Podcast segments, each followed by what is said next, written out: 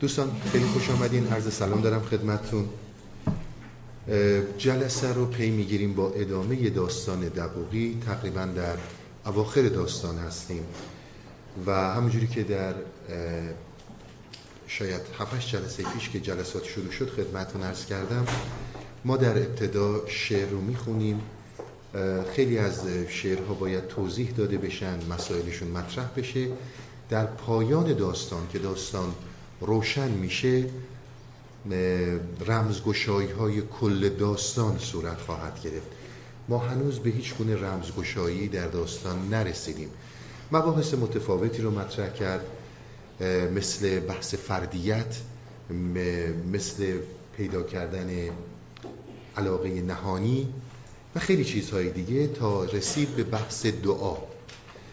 بحث دعا رو مطرح کرد. یعنی جایی که دبوغی با اون هفت نفر وارد نماز شد و در نماز دید که در وسط دریا در نصف شب دریا طوفانی شده و کشتی اسیر طوفان هاست و یه عده زن و مرد کوچیک و بزرگ دارن التماس می‌کنن داد می‌زنن که خدای ما رو نجات بده. در اونجا دقوقی از خدا خواست که کشتی رو آروم کنه و جون اینها رو نجات بده. از اونجا وارد بحث دعا شد. گفت وقتی که حیل مرد هنگام دعاست. و گفتش که دعای بی خودان خود دیگر است. اونایی که بی خود هستن یعنی از خود خارج شدن دعاشون متفاوته و رفت توی یک بحثی که بسیار در فلسفه و عرفان بحث قامزیه من از دیدگاه فلسفی خدمتون ارز کنم. این کلام بوالی سیناست. میگه شاید قامزترین مسئله که من بهش رسیدم مسئله دعا بود که واقعا توضیح دادن این به این راحتی نیست. همین صحبت رو قرنها بعد ملا صدرا می‌کنه. اینها یک توجیهات و توضیحات فلسفی برای دعا آوردن. بسیار مسئله حساسیه و بسیار پیچیده است. شما در نظر بگیرید زمانی که کسانی مثل بوعلی سینا یا ملا صدرا یا همچون صحبتهایی می‌کنن بازگو کردن این مطلب چقدر سخته؟ کسان دیگه ای مانند ارسطو مانند خود امانوئل کانت اینا همه خدا باور بودن. اما هرگز به دعا اعتقادی نداشتن. عقیده اینها بر این بوده که خداوندی یک جهانی رو آفریده و بعد رها کرده. یک بازنشسته است به اصطلاح. و نتونستن این موضوع رو توضیح بدن. یعنی به نتیجه این نرسیدن سر بحث دعا. یعنی بحث اینقدر قامز و پیچیده است. یک بحث ساده ای نیست.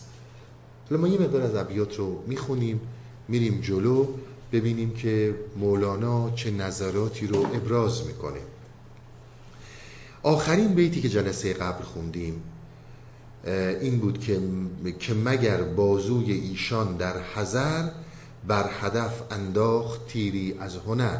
که عرض کردم خدمتون این مردمی که تو کشتی بودن تصورشون این بود که به خاطر دعایی که کردن و درخواستی که از خدا کردن خدا دعای اینها رو مستجاب کرده. در حقیقت از بازوشون یه تیری رو رها کردن خوبی ها و خیرخواهی هایی که جای دیگه داشتن اینجا خدا بهشون جواب داد. تصور اینها این بود. نمی‌دونستن که از دم آن پهلوان از دم دقوقی کشتی نجات پیدا کرد. بعد وارد توضیح دادن به یک مطالبی میشه. پا رهاند روبهان را در شکار. وان زدم دانند روباهان قرار. یعنی روباهان فریب خورده. روباه وقتی که می‌خواد شکار بشه فرار می‌خواد بکنه پاش نجاتش می خیال می‌کنه که روباه خیال می‌کنه که دمش یا نجات میده. ببینید در قدیم یک افسانه هایی بوده که این افسانه ها بسیار در مصنوی بیان شده. مثل اینکه شما اگر زمرد رو به چشم افعی نزدیک کنید افعی کور میشه.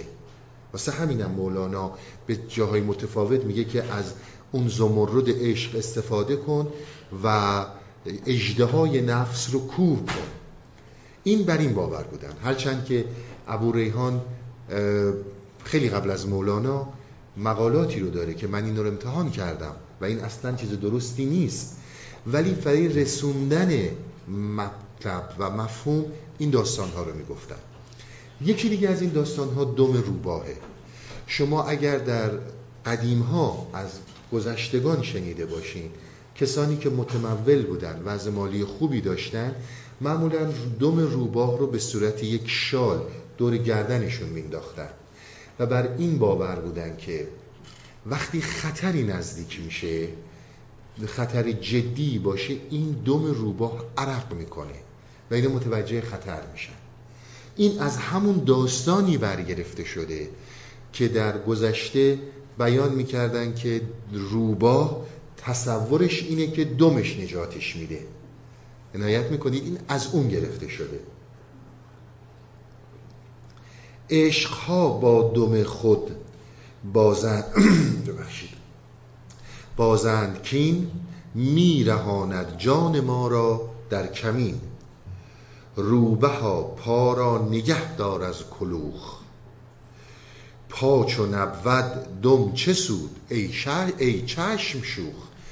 میگه روبا مواظب کلوخ سنگی که جلوی پات هست باش. اگر پات به سنگیر کنه بخوری زمین دم کمکی بهت نمی‌کنه. حالا نتیجه گیریایی که می‌کنه. ما چو روباهان و پای ما کرام. میرهاندمان ز صد گون انتقام. میگه ما اگر در زندگی داریم زندگی می‌کنیم مثل روباها متوجه یک جریانات اصلی تو زندگیمون نیستیم. خیال می‌کنیم که حیله های ما و فکرهای ماست که ما رو نجات میده. حیله باریک ما چون دم ماست. یعنی همین حیله که بارها راجع به صحبت کردیم حیله باریک ما چون دم ماست. مثل روباه که خیال می‌کنه دمش نجاتش میده عشقها بازیم با دم چپ و راست.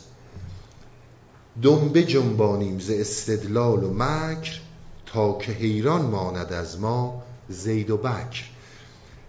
میگه حیله پردازی می‌کنیم بسیار استدلال داریم بسیار مکر داریم. که بتونیم زید و بکر رو حیران کنیم. زید و بکر یعنی همون ایکس و ایگرگ رو به اصطلاح. افراد متفاوت رو. که بتونیم انسانها رو تحت نفوذ در بیاریم.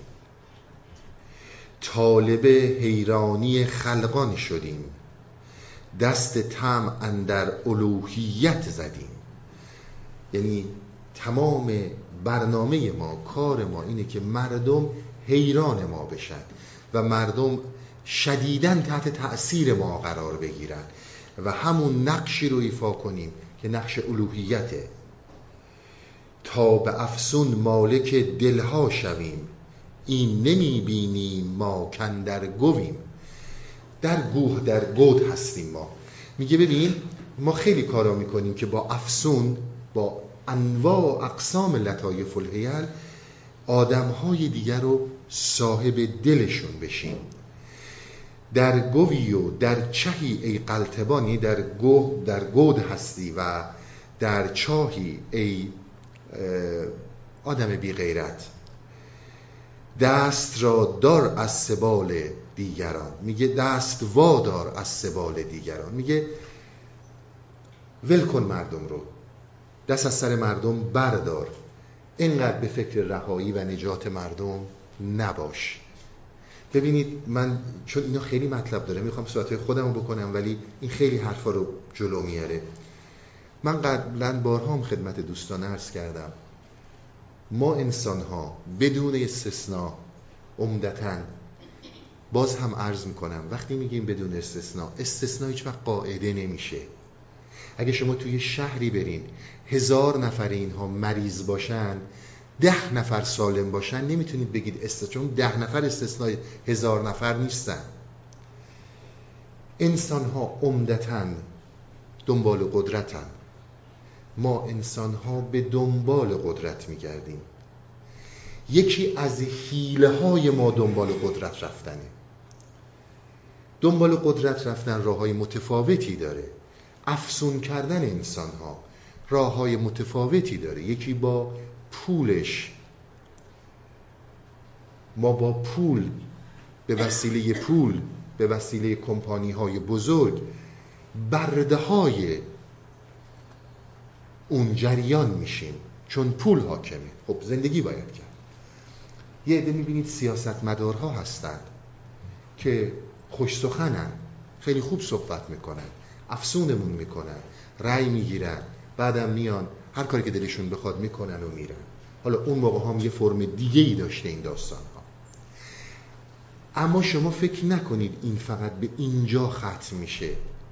بعضی از ما انسان ها حیله هامون خیلی عمیق تره یکی از اون حیله هایی رو که می‌زنیم زمانیه که یه حوله میندازیم میشیم یک جوکی میشیم یک مرتاز یا میشیم یک درویش میشیم یک صوفی. میشیم یک خدمتگزار خدا نماینده خدا در روی زمین به هر دینی نماینده فلان دین هر چی. از اون طریق من سعی می‌کنم که به قدرت برسم. درسته که اونجا نشستم روی زمین و روی خاکستری نشستم ولی باز دنبال قدرتم. این دنبال قدرت به مراتب از اون سیاستمدار دروغگو از اون بیزینسمن پول پرست خطرناک داره. به افسون مالک دلها شویم. فارسی حرف می‌زنن. من خدمتتون عرض می‌کنم. منی که از مصنوی صحبت می‌کنم دال بر این نیست که معنوی هستم. بسیار به این نکته ها عنایت کنید. تا به افسون مالک دلها شویم. حالا زمانی که توی گود هستیم زمانی که من من انسان شاد میشم از اینکه می‌بینم دیگران از من تعریف می‌کنن. تحت تأثیر منن تحت نفوذ منن. و از من دارن پیروی می‌کنن. حس می‌کنم که راستی راستی خدا با منه. حیله فریب مردم افسون کردن مردم یعنی اینکه خدا با منه. لطایف الحیلی رم میارم. اون چنان ثابت می‌کنم به شما که من دست راست خدا نشستم. 800 سال پیش همین بوده 8000 سال پیش هم همین بوده امروز هم ده ها پله بدتره و فرداها هم باز از این داستان ها بدتر خواهد بود. اینها اون حیله هاییه که وجود داره. به ما داره توصیه می‌کنه که آقا من دارم از یک بحثی صحبت می‌کنم که ارتباط معناست. ارتباط معنا هم در اختیار کسی نیست. من در من مولانا دارم مقدم چینی می‌کنم که باز شنونده من نه بگه نه آقای فلانی که خب صورتش پر از نوره. دارم اینا رو میگم. یا فلان خرقه رو پوشیده یا فلان یونیفرم دینی رو پوشیده یا لباس نمی‌دونم تصوف و رقص مولانا رو پوشیده. میگه تا وقتی که تو این فکرای ساده هستی اون چیزی رو که من الان می‌خوام باز کنم متوجه نخواهی شد. اون چیزی رو که من مولانا فهمیدم قابل حس نیست در ظاهر نیست در باطن مسائله. میگه اول از همه تکلیف تو با خودت روشن کن. من نیومدم بگم یه سری آدما هستن مقدسن اینجور میشن اونجور میشن اونجور میشن. میگم چیزایی نیست. دنبال قدرتن و به خاطر این قدرت هر کسی از یک راهی وارد میشه. یکی سیاست مدار خوبیه یکی بیزنسمن خوبیه یکی هم مرتاز و جوکی و نمی‌دونم درویش و حالا نمی‌دونم چیزای دیگه خوبیه. ولی هیچ کدوم از اینا با معنا کاری ندارن. اینو قطعا بدون ندارن. دنبال استثناء نرو که استثناء رو بزرگ کنی. حرف اون اینه. چون به بستانی رسی زیبا و خش بعد از آن دامان خلقان گیر و کش. میگه بله اگر رسیدی به یک بستانی اگر دیدی جایی هستی که جای زیبایی اون موقع دامان خلق و بگیر به کش بیا. ای مقیم حبس چار و پنج و شش نقض جایی دیگران را هم بکش. میگه تویی که اسیر در چهار بود هستی در شش جهت هستی در پنج حس هستی. تو چی داری میگی؟ اگر واقعا به جایی رسیدی که جای زیبایی خیلی خوب دیگران رو هم با خودت بکش. ای چو خربند حریف ببخشید. خر بوسه گاهی یافتی ما را ببر. چون ندادت بندگی دوست دست میل شاهی از کجاات خواست است؟ در هوای آنکه گویندت زهی بسته در گردن جانت زهی. به خاطر اینکه فقط بگن باری کلا تو آدم خوبی هستی یک زهی یک به اصطلاح زنجیری به گردنت بستی که مبادا اینا فکرشون نسبت به تو عوض بشه. مبادا اینا بفهمن که تو اونی هستی که اونی نیستی که داری نشون میدی. این خودش یعنی همون زنجیر. روبه ها این دم حیلت را بهل. وقف کن دل را وقف کن دل بر خداوندان دل. میگه اولین حرفی که دارم برات می‌زنم این حیله بازیاتو بذار کنار. اونی هستی که هستی. با همونی هم که هستی شاد باش. به هیچ عنوان دنبال این حیله ها نرو که هزار جور چهره های متفاوت برای خودت درست کنی. میگه اگر این دم رو نهادی به خیلی صحب به خیلی چیزها خواهی رسید. پس قدم اولی رو که صحبت می‌کنه حیله هم همدیگر رو فریفتن باید بذاریم کنار. تمام این صحبت هایی که در چند جلسه قبل شد پایه های صحبت های الانه. حیله کردن به هر صورتی حیله کردن از اینکه من معنویت رو درک معنا رو منبع روزی خودم بکنم. از اینکه اگر منبع روزی خودم نمی کنم یک وجهه وجیهی از خودم بسازم. میگه تو این مسائل هستی مسائل رو بذار کنار حرف من رو نخواهی فهمید. دوستان بارها من خدمتشون عرض کردم. اینها مسائل کلیدیه. بسیاری از دوستانی که میگن خب آقا حالا یعنی ما با چی کار کنیم؟ یعنی همین. یعنی جلسات قبل دو جلسه قبل هم جا صحبتو کرد دیگه. جایی که میشینی غیبت می‌کنی و غیبت میشنوی یعنی اصلا بیخود ول معطلی. یعنی حرف یعنی همین. وقتی که حیله درست می‌کنی برای پوشوندن ماسک خودت یعنی بیخوده اینا کار نخواهد کرد. اینها باید بریزه باید خودت باشی باید خودت بیای بیرون. حالا بریم سر صحبت این که این مقدمه رو داشته باشین که پس حیله های ما چقدر می‌تونه نقش ویرانگر داشته باشه که فقط فریب بدیم که من درونم طور دیگه ای باشه و بیرونم طور دیگه ای باشه. حالا بحث دعا. همونجور که خدمتون ارز کردم یکی از قامزترین صحبت که در فلسفه الهی وجود داشته. حتی بسیاری از خدا باورها اومدن و از این مسئله گریز کردن چون دیدن جوابی براش نمی‌تونن بدن. ببینید. ولتر یه صحبتهایی رو آغاز کرد و بعد کانت اینها رو خیلی مهم ادامه داد. گفت زمانی که مثلا زلزله در لیسبون اومد و سی هزار انسان با اون زجر خدا خدا می‌کردن. خدا کجا بود؟ خدا چرا صدا اینها رو نشنید؟ از این صحبت ها بسیار زیاد شد. وقتی که فلان اتفاق افتاد انسان هایی که زجه می‌کردن در مقیاس های ده ها هزار صد ها هزار و اینها داشتن به فجیع ترین وجه وضعی کشته می‌شدن مگه اینا خدا خدا نمی‌کردن؟ خب پس این خدا کجا بود؟ چرا خدا صدای اینا رو نمیشنید؟ یعنی شما می‌خوایم بگین تو این همه آدم یه نفر نبود که دعاش برآورده بشه؟ اصلا خود این پای ریزی یک مکتب فلسفی خیلی مهمی رو کرد که خدا یک ساعت ساز بازنشسته است. یه ساعتی رو ساخته و رها کرده بعد از اون با برگرفتنش رو میایم به اواخر قرن 19 هم که می‌رسیم پانتئیزم به وجود میاد. یعنی کسانی که با برگرفتن از عرفای ما و عرفای مشرق زمین گفتن نه آقا همه چی خداست.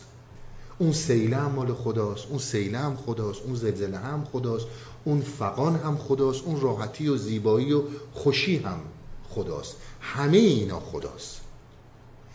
هیچ کدوم از این حرفا یک نتیجه نهایی راجع به دعا به هیچ کس تا امروز نداده.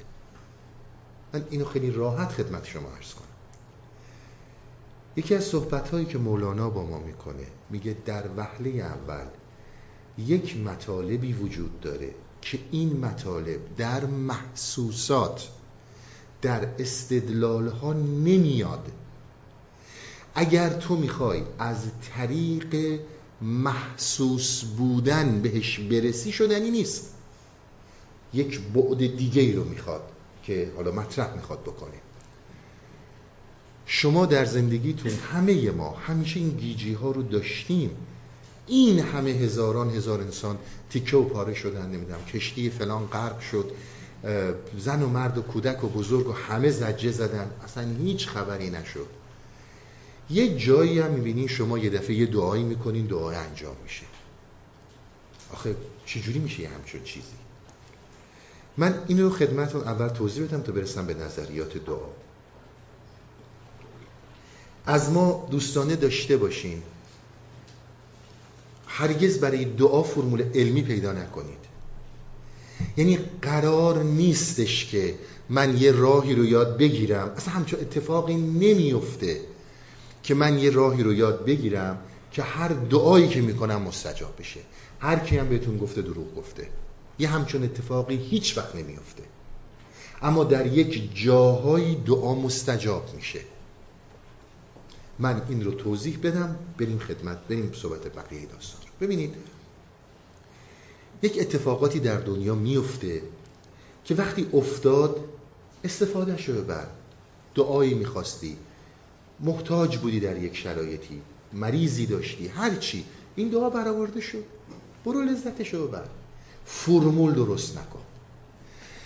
شما اگر زیر یک کوهی بیستین این کوه فرض کنید همچین لقزانه آماده بهمنه. یعنی یک کوچکترین صدایی بهمن رو میریزنه دیدین تو اکثر جاده ها می‌ذارن که بوق نزنید. صدا نکنید چون بهمن ممکنه سقوط کنه. شما زیر این کوه بیستید و فریاد بزنید که بهمن ریزش کن بیا پایین سقوط کن.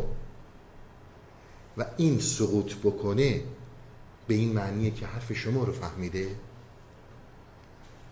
به عرض من خیلی عنایت کنید. آیا این به این معنیه که بهمن اون سنگا اون برفا صدای شما رو شنیدن و فهمیدن و به خاطر دستور شما اومدن پایین؟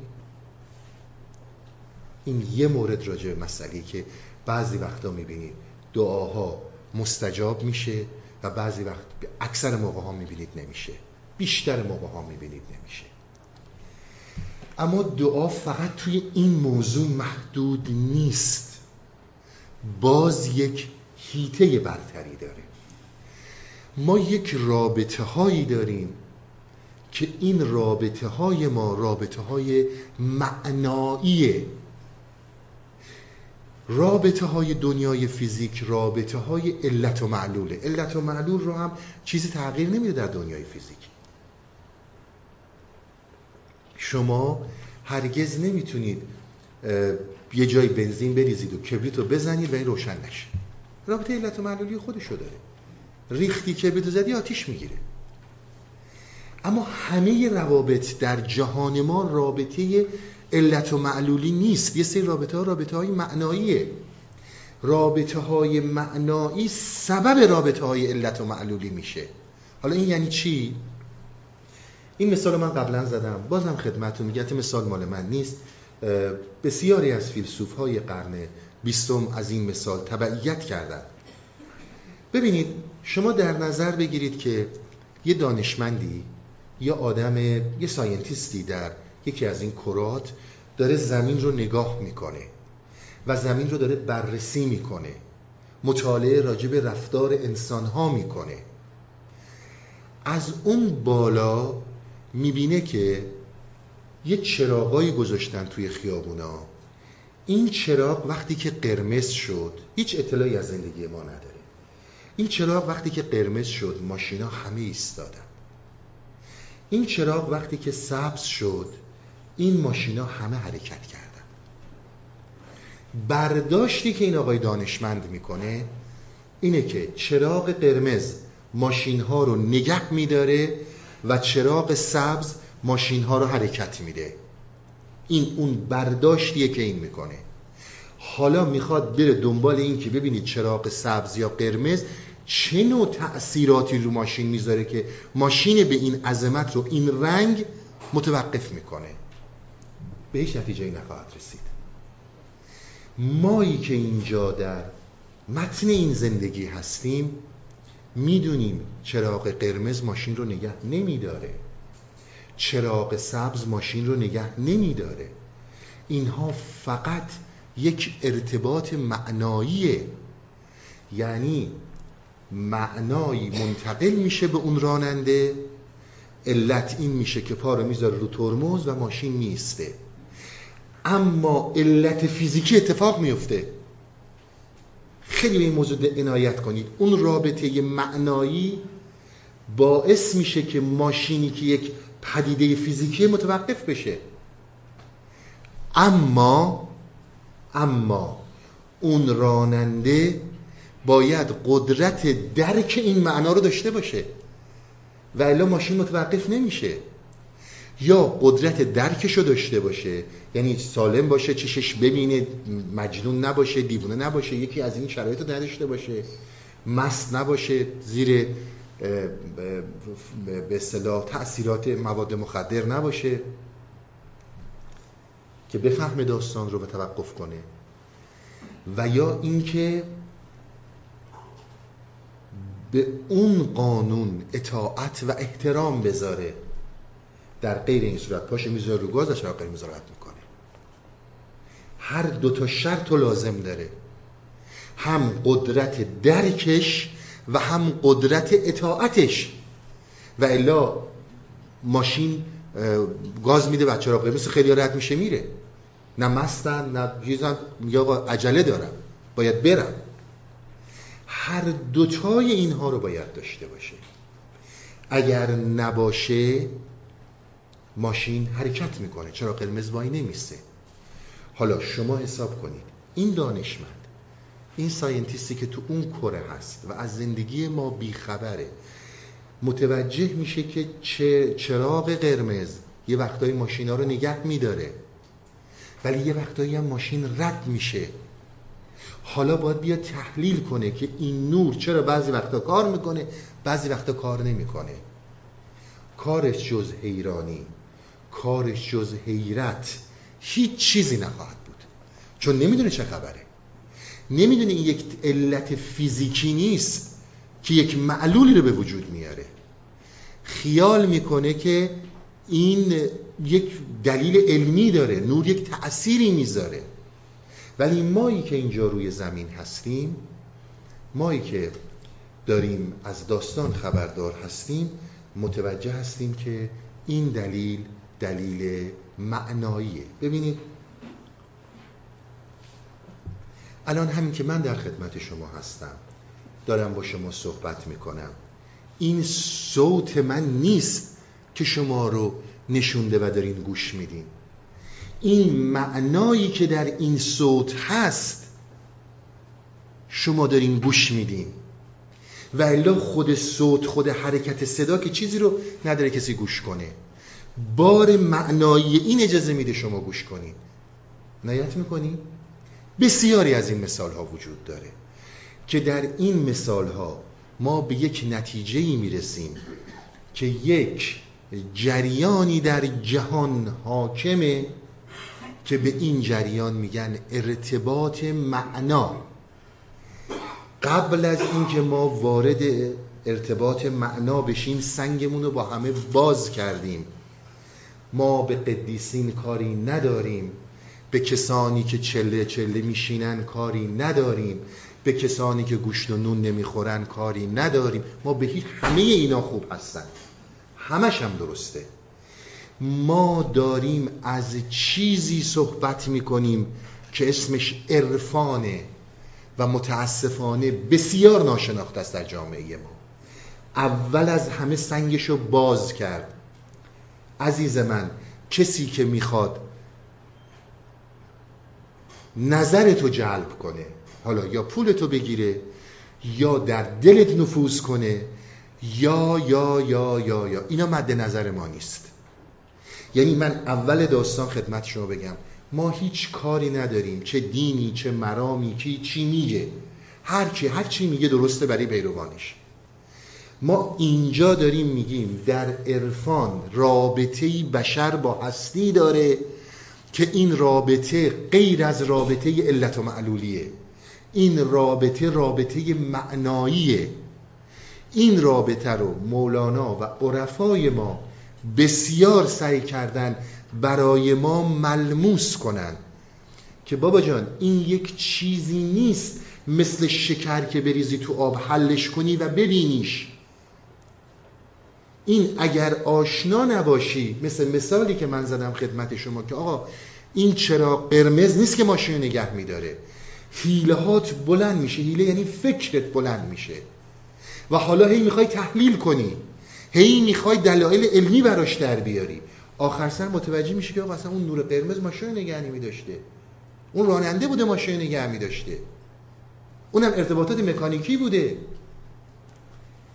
و الا میریم تو این افسانه سازی ها خودمونم نمی‌دونیم چی میگیم.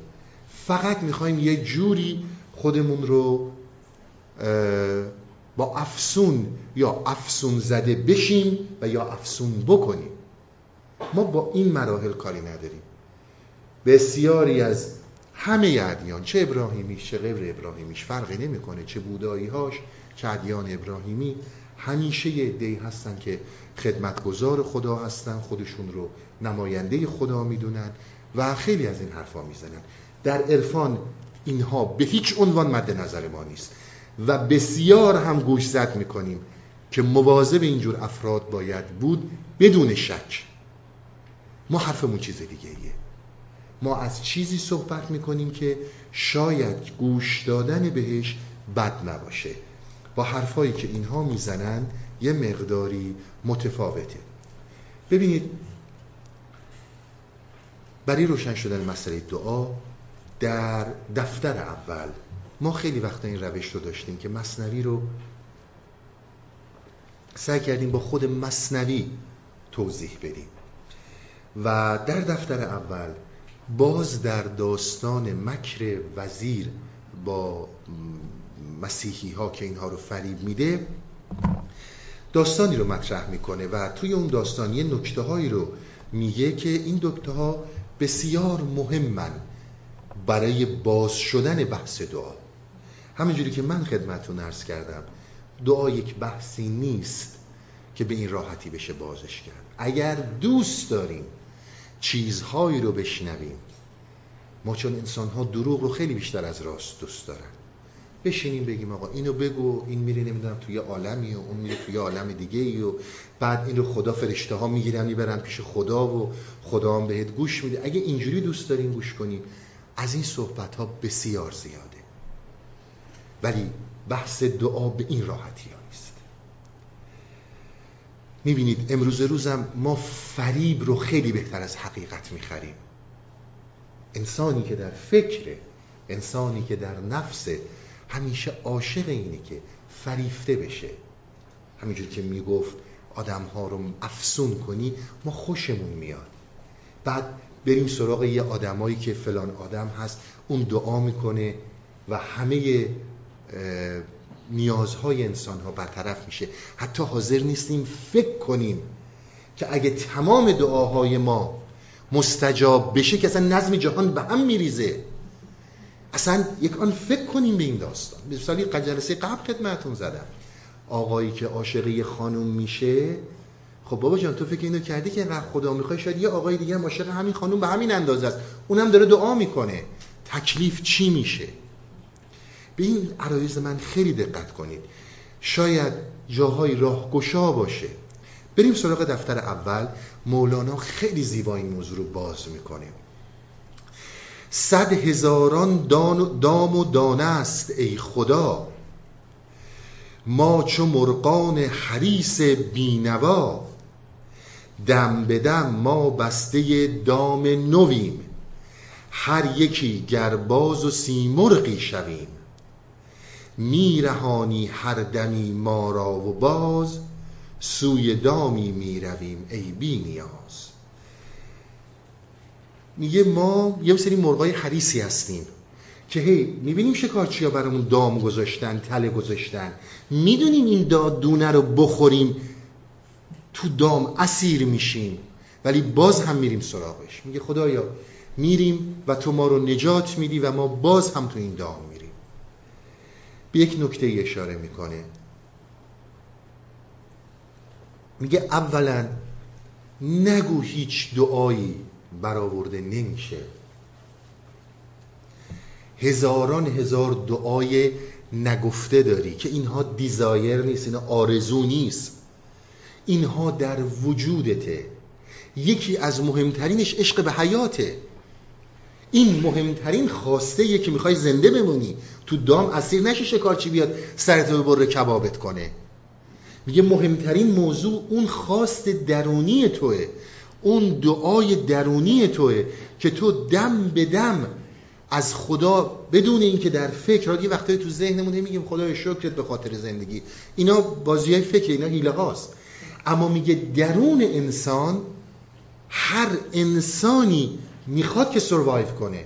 هر انسانی می‌خواد که زنده بمونه.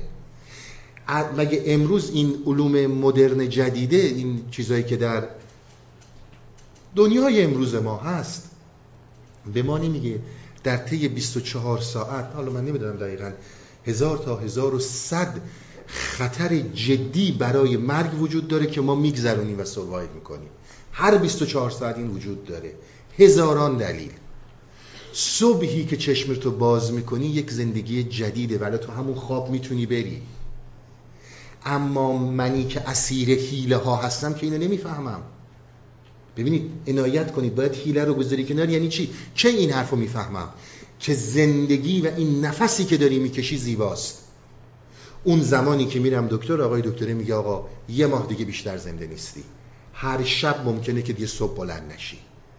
اون وقتی که صبح بلند میشم یعنی خدای شکرت الحمدلله یه امشبم زنده موندم. ولی در اون حالت عادی متوجه این نیستم. که خود این چه نعمتیه. و چقدر این جریان هستی این جریان خدا این الوهیت بیکرانه من رو از دامهای متفاوت گذرونده. شما با این دانشمندان طبیب ها علوم جدیده صحبت کنید. ببینید در خود خواب چقدر خطر مرگ زیاد وجود داره. در انواع و اقسام داستان ها از صبحی که از خونه میایم بیرون تا شب چقدر این مسائل وجود داره؟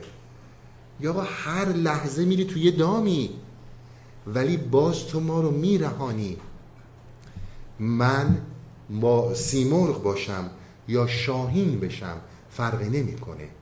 اینها رو باز نمی‌فهمم. زمانی می‌فهمم که از دست میدم.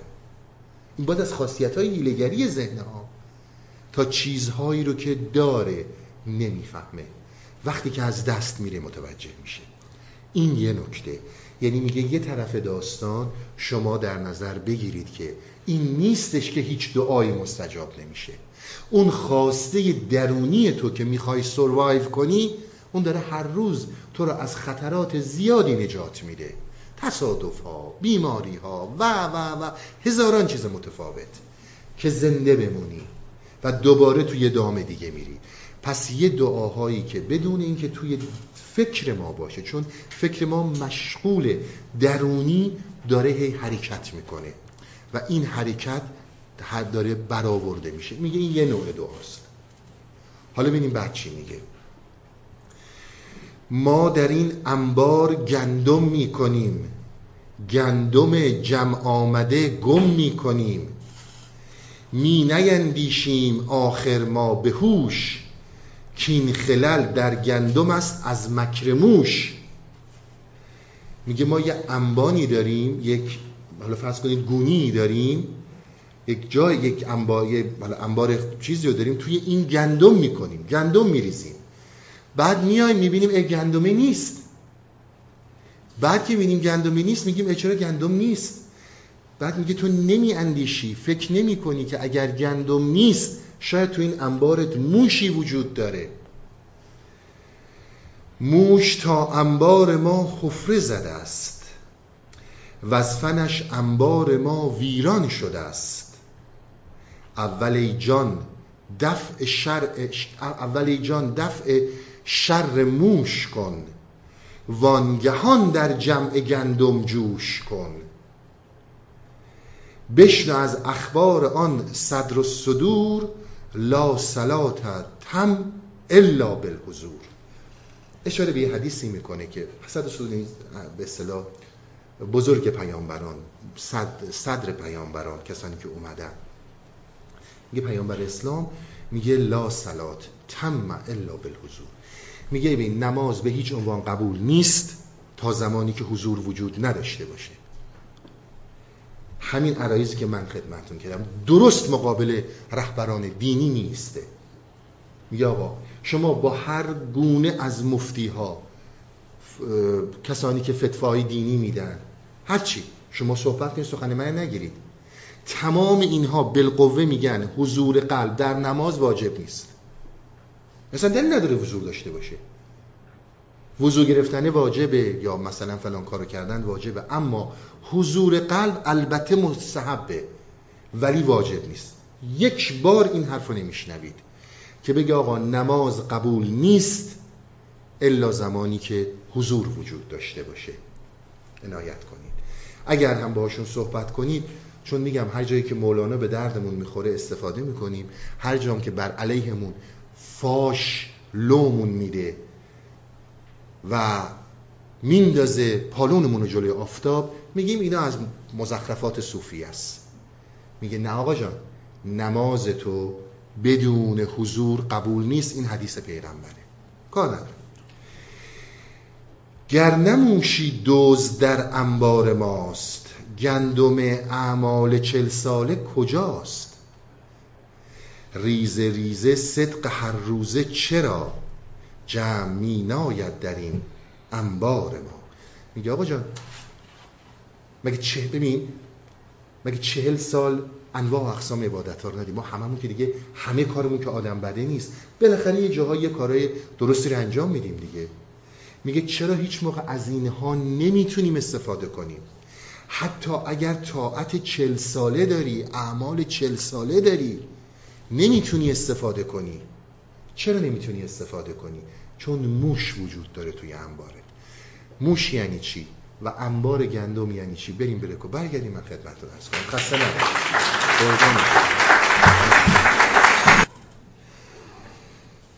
خب ما صحبتمون در ادامه دعا هستش.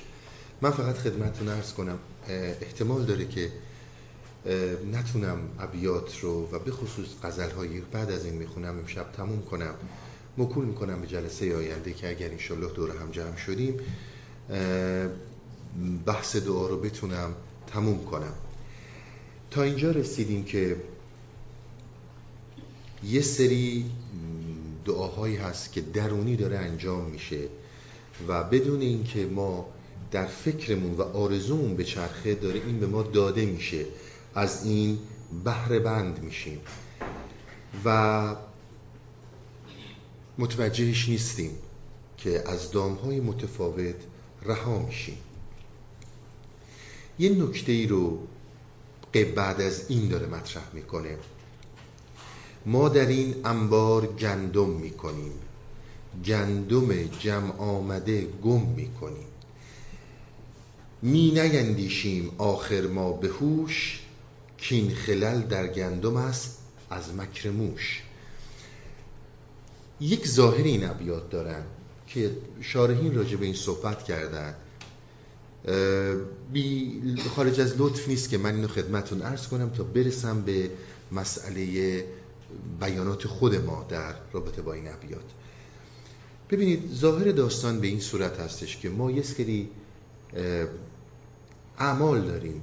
یک سری اعمال صالح داریم. کارهایی رو می‌کنیم که نیکویی هستند و کردار نیک هستند. و این کردار نیک بر اساس تعلیمات ادیان و عرفا گم نمیشن. بالاخره یه جایی یه جوری باید به داد ما برسن.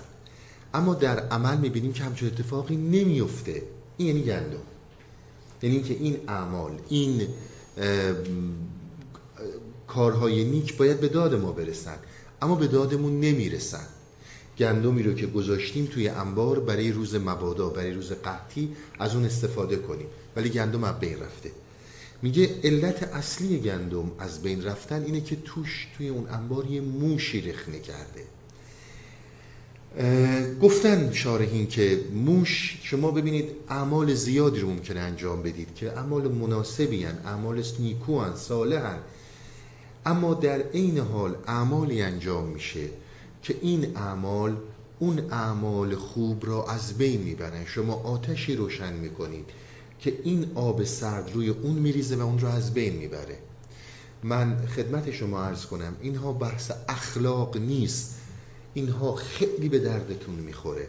فقط چشمتون نره به اون چیزی که در اجتماع بشری جرم شناخته میشه. گفت مقرور مشو به خود که می می نخوری. صد لقمه خوری که می غلام است را اینو بهش خیلی عنایت کنید. یعنی این نیست که من فکر کنم حتما باید تحت تعقیب قانونی باشم تا اینکه آدم بدی هستم. ما کاری به این موضوع نداریم.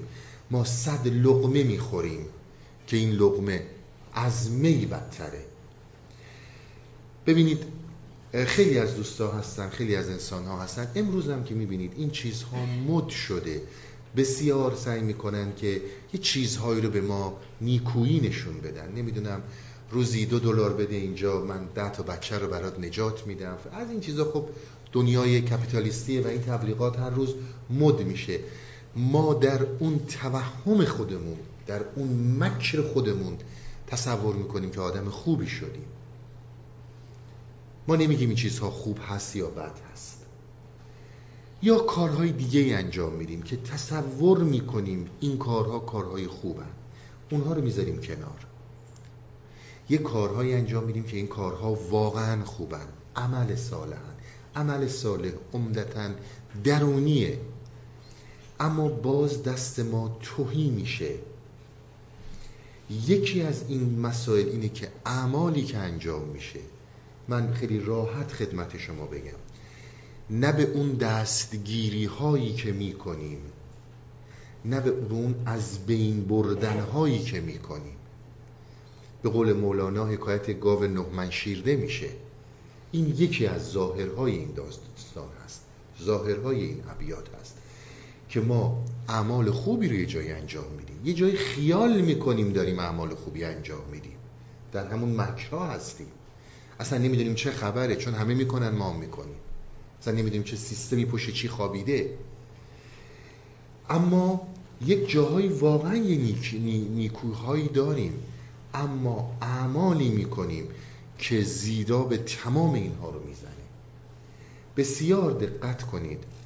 هر چقدر که بدید دست بده داشته باشید. هر چقدر که کمک کنید این رو مولانا بارها گفته شما نه در عرفان ما پیدا می‌کنید غیر از این رو مسیحیت باشه همینه. بودایی باشه همینه. اسلام باشه همینه. شما هیچ روشی رو پیدا نمی کنید که برخلاف این که اینی که من خدمتون عرض می‌کنم گفته باشه. ده ها و صدها خدمت می‌کنی که واقعا خوبه. اما باور کن با یک دروغ با یک تهمت با یک غیبتی که میگی یا میشنوی همه رو خراب می‌کنی. این چون برات بزرگ نشده سیستم اجتماعی از این ضربه ای نمی‌خوره که یک منافعی داره بعضی وقتا که آدم ها به جون هم بیفتن. جرمی براش نمی‌ذاره اما روحت رو از بین می‌بره. این ظاهر این ابیات هست که یک سری خطاهایی می‌کنی که اصلا متوجهش نیستی.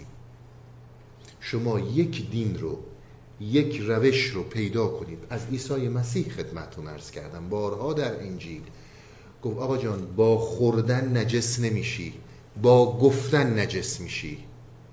بارها به عیسی مسیح ایراد گرفتن دیگه که تو چرا غذاهای حرام می‌خوری؟ تو چرا آقا با گفتن تو نجس میشی نه با خوردن. در اسلام ببینید در مذاهب دیگه ببینید. همیشه به این نکته ها گوش زد کردن. بسیار مواظب باشید. اینکه آقا چه باید بکنیم چه باید بکنیم اینا همشون روش هاست. نه ما در هستی اوریا نه جای دیگه ای هیچ نسخه دو دقیقه‌ای وجود نداره. گوش سرت رو ببند و زبانت رو ببند. از محمل موهوم و دروغ. این یکی از این مسائل اما اون صحبت هایی که ما باید خدمت شما عرض کنیم. ببینید موش در مولا در مصنوی عمدتا نماد گرفته میشه از فکر انسانی از همون حیله هایی که صحبت کرد حیله هایی که گفت. حیله اون موشیه که میاد اعمال ما رو میاد اون اندیشه های ناب ما رو می‌بره. فکر همون حیله که دریافت های درون ما رو از بین می‌بره. نمی‌ذاره ما دریافت درونی داشته باشیم. اگر هم جایی دریافت درونی داریم این دریافت درونی به وسیله فکر از بین میره. حالا این یعنی چی؟ چطور میشه که فکر انسانی باعث میشه که ما نتونیم اون شکوه و اون زلالیت جریان قلب و درون رو درک کنیم؟ من خدمتتون ارز کنم زیباترین کسی که دقیقا همین صحبتهایی رو که من خدمت شما از مولانا ارز کردم بسیار زیبا بیان می‌کنه. حافظ هستش. من ابیات رو براتون می‌خونم. می‌بینید اشکال کجاست؟ این موش یعنی چی؟ این موش چیه که نمی‌ذاره آب درون وجود انسان سیراب کنه ما رو؟ در نظربازی ما بیخبران حیرانند. من چنینم که نبودم دگر ایشان دانند نظربازی یعنی چه چرونی. شما ببینید اگر توی جمعی هستین فرض کنید دو نفر می‌خوان با هم حالا ارتباطی برقرار کنن خانم و آقایی یا هر چی. اینها عمدتا با چشم با هم صحبت می‌کنن. یعنی توی اون جمع نمی‌تونن حرف بزنن. نگاه ها تو چشم هم میفته بعد با چشم و ابرو با هم دیگه اشاره می‌کنن. که حالا من مثلا پاشو برو بیرون می‌خوام باهات صحبت کنم. یا اشاره می‌کنی فلان چیز اینجاست. یا یا یا چیزایی مختلف به میگن نظربازی. یعنی وقتی که شما ارتباط با چشم دارید. حالا در یک جایی داره میگه که من یعنی من حافظ نظربازم. با نظر دارم به داستان ها نگاه می‌کنم. نظر یک زمانی بین دو تا انسان به وجود میاد که با چشم با هم صحبت می‌کنن. یک زمانی بین یک موضوعی و یک انسان به وجود میاد. منظره زیبایی رو می‌بینید. جایی میرید که بسیار معنی داره و از هر نگاهی که می‌کنید یک برداشتی دارید. هر یک چهره و عکسی رو که می‌بینید شاید هزاران لغت صحبت داره که بکنید. به تمام اینها میگن نظربازی. حالا شما وقتی که دو تا انسان با هم دارن نظربازی می‌کنن یعنی دارن با هم با چشم صحبت می‌کنن اگر شما این رموز رو متوجه نشید نمی‌دونید اونا چی میگن. فقط می‌بینید این آقا بلند شد رفت بیرون. یا اون خانوم صحبت می‌کرد صحبتش رو قطع کرد. ولی نمی‌دونید چه اتفاقی بین اینها افتاده. غیر از اینکه آشنا باشید. با مسئله نظربازی. بدونید که تو این چشما داره چی رد و بدل میشه. حافظ میگه در نظربازی ما بیخبران حیرانند. یعنی من حافظ یک ارتباطات مثل ارتباطات چشم ابرویی نشونهی با من برقرار کردن که من اون ارتباط رو گرفتم و فهمیدم.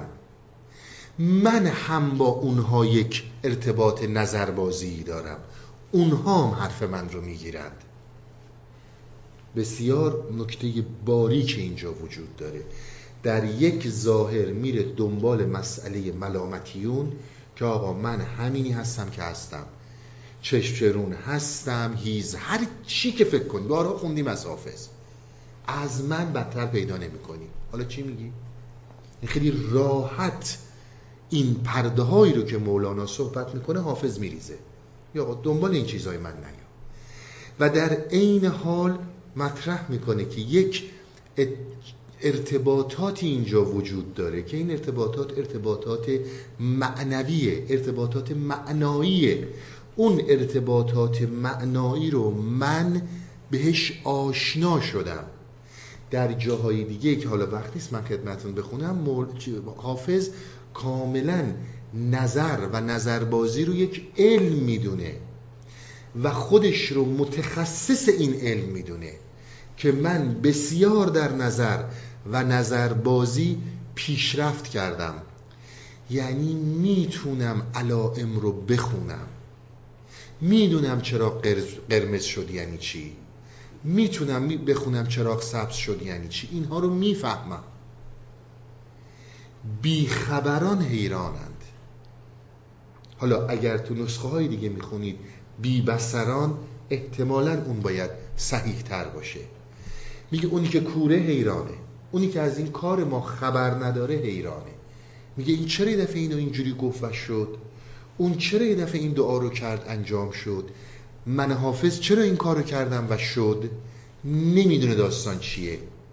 من دارم چشم رو می‌خونم من دارم علاماتی رو که میاد می‌فهمم بیخبران نمی‌فهمن. بیخبران یعنی کسانی که در واقع فقط تماشا چی هر جایی هم که وارد میشن فقط یه شاپراندی می‌کنن و رد میشن. اهل این داستان ها نیستن. سه چهار تا مطلب. باید اهل باید بتونیم علائم معنایی رو بخونی. باید بازیگر باشی. تماشاچی بیخبر نمی‌تونه حیران میمونه. بعد میگه من چنینم که نمودم. من دارم بهت میگم بالا یه نمونه ملامتیش که آقا من به حال آدم بدم. اما به غیر از این میگه من رها شدم. شما به فکر خودتون باشین. من این علامات رو خوندم. حالا این علامات رو تو چجور خوندی که من نمی‌فهمم؟ چرا من نمی‌بینم؟ من تماشاچی نیستم می‌خوام بازیگر باشم. می‌خوام نخواست فکری طلب دارم. در عالم طلب هستم. چیزی که از تمام وجودم داره میاد بیرون. نه اینکه یه آرزو دارم. حالا یه ساعتم براش یه وقتی می‌ذارم. چرا من نمی‌فهمم و تو می‌فهمی؟ میاد پایین تر توضیح میده. عاقلان نقطه پرگار وجودند ولی عشق داند که در این دایره سرگردانند. که ببین جان زندگی بشر بر اساس اقلا میگرده. اگر عاقل ها نبودند اصلا زندگی بشر نمیچرخید شروع نمی‌شد. پرگار رو که شما می‌ذارین اون سوزن پرگار اون پایه پرگار در واقع اون, اون نقطه پرگاره. اون ستون زندگی بشر بر روی اقلانیته اما پرگار وجودن. شما می‌دونید پرگار یه سوزن داره و یک به اصطلاح پایه دیگه داره که با میچرخه و حالا دایره رو می‌کشه یا هر کاری رو که انجام میده. خیلی مثال رو دقیق زده. میگه زندگی شما اگر یک آن اقلانیت نباشه همه سوسایتی اجتماع همه چی میپاشه شما هرگز بر اساس عشق نمی‌تونین جامعه بر برقرار کنید. هرگز هم نبوده هرگز هم نخواهد شد. باید اقلانیت باشه. اما مشکل اونجاست که این نقطه و این سوزنی که اینها گذاشتن عقل فکر می‌کنه برترین اساسا پایه و اساس زندگیه. خودش نمی‌فهمه. عشق می‌دونه. عشق که برتر از عقله می‌فهمه که این سرگردونه.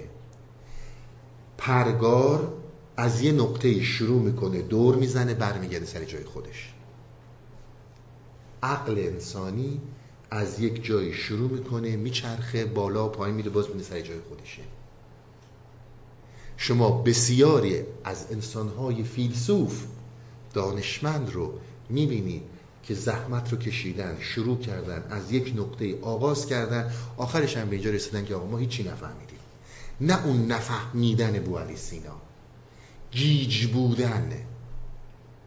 هزاران هزار فکر فعال داشتن. میگه خود عاقل ها نمی‌دونن. یعنی خود عقل نمی‌دونه. من فقط داخل پرانتز خدمتتون ارز کنم.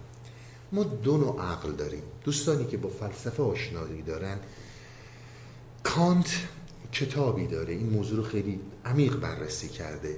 به نام نقد عقل نظری و نقد عقل عملی.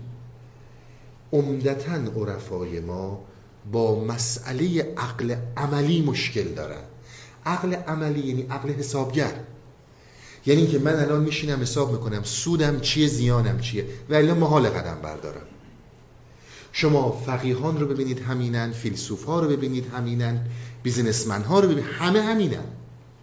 یعنی شما تا زمانی که منافعی نداشته باشید و سود و زیانی نداشته باشید وارد هیچ هیته ای نمیشید. این یک قاعده است. به همین خاطر به این عقل میگن عقل عملی.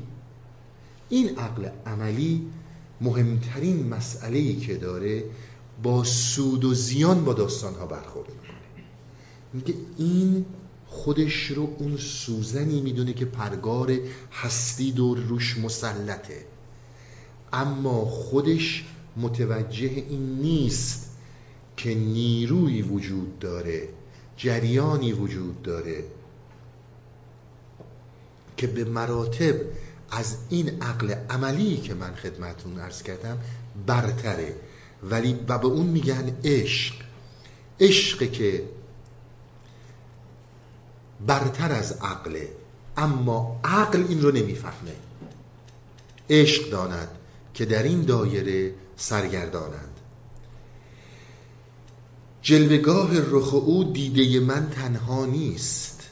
ماه و خورشید همین آینه میگرداند. ببینید اولا من آینه گردانی رو خدمتون بگم. آینه گردانی یک رسم قدیمیه. اگر تشریف برده باشید برای بعضی از این عروسی هایی که افغانی ها می‌گیرن چون من دیدم این داستان رو وقتی عروس و داماد میان میشینن دو تا آینه می‌ذارن که اینها همدیگر رو تو آینه می‌بینن. این رسم ها بوده حالا دقیقا چی بوده چه جوری بوده؟ خب بحث های گذشته است ما الان دیگه به این صورت نداره ولی رسمی بوده در قدیم. میگه این مسئله ای که بر من حافظ جلوه کرده. درکی که من حافظ از عشق کردم که برتر از عقله بالاتر از عقله این فقط مخصوص من نیست. به خیلی ها این جلوه کرده. ببینید عقل عملی ما هرگز به ما اجازه نمیده در جایی که ظلمت قدم بذاریم. میگه اول یه اطمینانی پیدا کن که امن هست بعد برو. این خاصیت عقله. با به خوبی بدیش هم کار نداریم. بحث ما اینجا اینه که یک جریانی وجود داره که این جریان به مراتب عمق وسیعتری داره از این جریان عقلی. اسم این جریان رو می‌ذارن عشق. و در این جریان هست که ما راز دعا رو کشف می‌تونیم بکنیم. ما با عقل نمی‌تونیم راز دعا رو کشف کنیم. این نکته دیگه داستانه. ببینید من یه نکته رو خدمتون بگم. راز با معما فرق می‌کنه. یه چیزهایی در این جهان بر ما مجهولن. ما میریم و اینها رو حل می‌کنیم. اینها رو پیدا می‌کنیم. معما حل میشه. اما یک راز همیشه راز میمونه. راز هرگز گشوده نمیشه. راز هم من قبلا خدمت دوستان عرض کردم. فکر نکنید اینها یعنی اینکه حالا هستی خدا یه آروننگی رو دارن که دوست ندارن همه بفهمن برن راجبشون صحبت کنن. به خاطر همین به یه از دوستای خاصشون میگن. همچون چیزی نیست. راز کشف کردنه. عنایت بفرمایید. راز کشف کردن جریانات پشت پرده محسوس هستیه یعنی شما وقتی که رازدان هستید زمانی هستش که به جریانات پشت پرده هستی واقف میشید.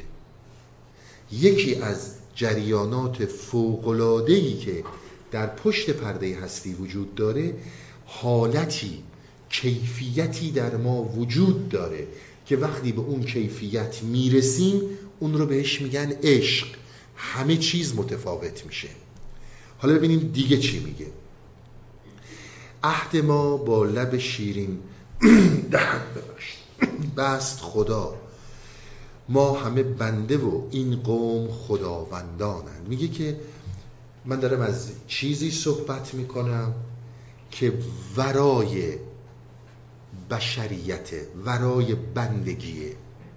ما همه بنده ایم و اینها خداوندان این هستی هستند. به این مسئله ما کار داریم. مفلسانیم و هوای می و مطرب داریم. آه اگر خرقه پشمین به گرو نستانند. خیلی حرف مسئله وجود داره. میگه ببین ما مفلسیم. مفلس این توحید است. میگه من, من زاهد من عابد منی که یک عمر در این مسیرها رفتم. متوجه شدم توحیدستم توحیدستم یعنی اون موشه اومده انبار گندم من رو خالی کرده و من الان در گندم رو باز کردم. تا حالا تو این توهم بودم که خیلی آدم خوبیم خیلی مورد نظرم خیلی خیلی خیلی خیلی همه ازم خوب گفتن. الان متوجه شدم مفلسم دستم خالیه. بعد از عمری از عبادت خوب بودن. حالا عبادت فقط شما به نماز یا چیزی دیگه نگاه نکنید همین مثالی که من خدمتتون زدم. به این کمک کردم به اون کمک کردم. حالا متوجه شدم که مفلسم. ولی هوای می مطرب دارم. هوای عاشقی دارم.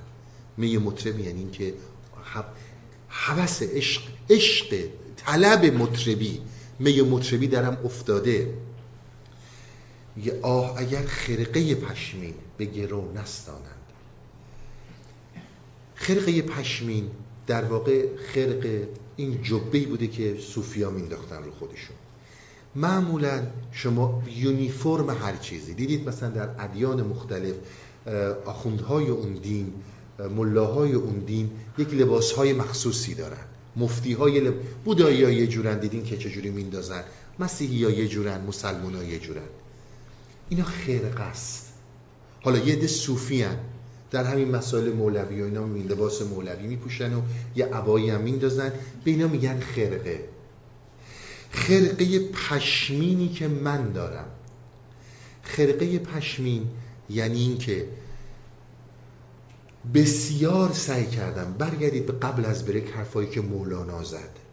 بسیار سعی کردم که در مسیری حرکت کنم که در این مسیر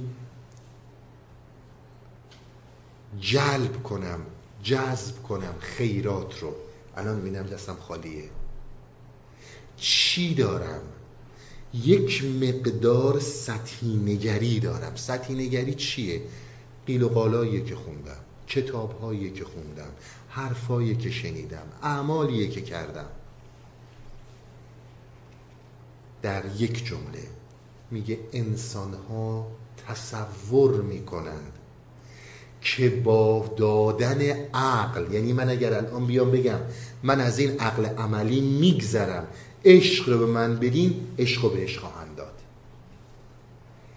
آه اگر خرقه پشمین به گرو نستانند میگه هیچ زمانی عشق رو با این عقل تو عوض نخواهند کرد. معامله بسیار ضررآوره و اینا این کار رو نمی‌کنن تو می‌خوای عقل رو بدی و در قبال اون عقلت عشق رو بگیری. میگه این اتفاق اتفاق نمیفته. اما یه نکته رو در نظر بگیر. یک نکته رو در نظر بگیر. بی معرفت مباش که در من یزید عشق با آشنا معامله کنند تقاضا می‌کنم عرایز من رو خیلی عنایت بفرمایید. من یزید میگه بین اینقدر بی معرفتانه فکر نکن. عقل تو بر نمیدارن عشقو بدن. این معامله سرتاپای ضرره. تو فکر می‌کنی الان گفتی خیلی خوب من از عقلم می‌خوام بگذرم اینا میگن خیلی خوب. برو از عقلت بگذر بیا این هدیه عشق بردار برو. اما در من یزید عشق من یزید یعنی حراجی. حراجی مثل همین آکشن هایی که ما اینجا داریم. دیدین می‌زنه مثلا میگه 10 دلاری که میگه 15 دلاری که میگه 20 دلار تا بالاخره بالاترین قیمت میفروشن. میگه در هر در زمانی که عشق رو می‌خوان بدن با آشنا معامله خواهند کرد. عنایت کنید با آشنا معامله خواهند کرد. اما این نیست که خرقه پشمین رو بردارن عقل رو بردارن و عشق رو به تو بدن. بحث راز دعا در حیطه عشق مطرح میشه. توی 20 جلسه ای که ما عشق رو مطرح کردیم تقاضا می‌کنم نه نظرتون به عاطفه باشه نه نظرتون به دوست داشتن باشه بارها و بارها من خدمت شما عرض کردم. اینها دکونهای امروز مدرنیت است. در اوج سقوط انحطاط بشریت به این جای رسیدیم که یه ماسکی بزنیم همدیگر دوست داشته باشیم. این اصلا مورد نظر نیست. این اصلا به عشق نمیگن. اینها صحبتشون از یک کیفیت درونیه. یک کیفیت درونیه که این کیفیت درونی جلوه می‌کنه و بر تمام زندگی شما مسلط میشه. اسم این رو می‌ذارن عشق. عقل شما متأثر از این خواهد بود. تمام زندگی شما متأثر از این خواهد بود. اما تا اینجا داشته باشید این رو با اینکه بگی من عقلمو می‌ذارم کنار بهت نمیدن. راز دعا در عشق روشن میشه نه در عقلانیت. عقلانیت همون قدریه که من خدمت شما گفتم.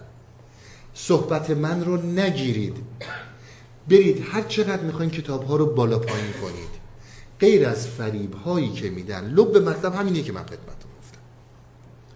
لب مطلبی که رسیدن در مرحله عقلانیت همینه. شما راز دعا رو با عقل نمی‌تونید باز کنید. راز دعا با عشق باز میشه. تا اینجا صحبت رو داشته باشید که عاقلان پرگار وجودند. ولی عشق می‌دونه که اینها سرگردونن. بلا فاصله هم توضیح میده که عشق رو با عقل عوض نمی کنن این رو خیلی بهش دقت داشته باشید. نکته آخری رو هم که من خدمتتون بگم چون وقتم خیلی وقت تموم شده. ببینید عرفان یک نکته داره. هر جایی که هستیم تو هر مسلکی که هستیم از ما به یادگار داشته باشید. در مراقبه در ذکر که میشینید همون اونجا باید نتیجهش رو بگیرید. فردا دیره. همون اونجا باید نتیجهش گرفته بشه. اگر این نتیجه گرفته نشه فایده ای نداره. میشه عادت ذهن. پس در مراقبه هایی که هستین بسیار دقت کنید که به موقع بگیرید. همون اون آن بگیرید. به آینده موکول نشه. این تا اینجا. از معجزات بسیار مهم مراقب است. که شما در همون اون آن می‌گیرید اون چیزی رو که باید بگیرید. حالا حافظ به ما میگه آقا من فقط تنها نبودم که اینو بگیرم. بگید آقا توهم می‌کنه ایلوژن داره نمی‌دونم این بیماری روانی رو داره. نه خیلی کسایی دیگه هم گرفتن. فقط من یه نفر که نیستم که چطور میشه که من گرفتم دیگران گرفتن و خیلی کسای دیگه نگرفتن. راز دعا در عشق. تا اینجای داستان رسیدیم. باشه تا جلسه بعد. خسته نباشیم خدا نگهدار.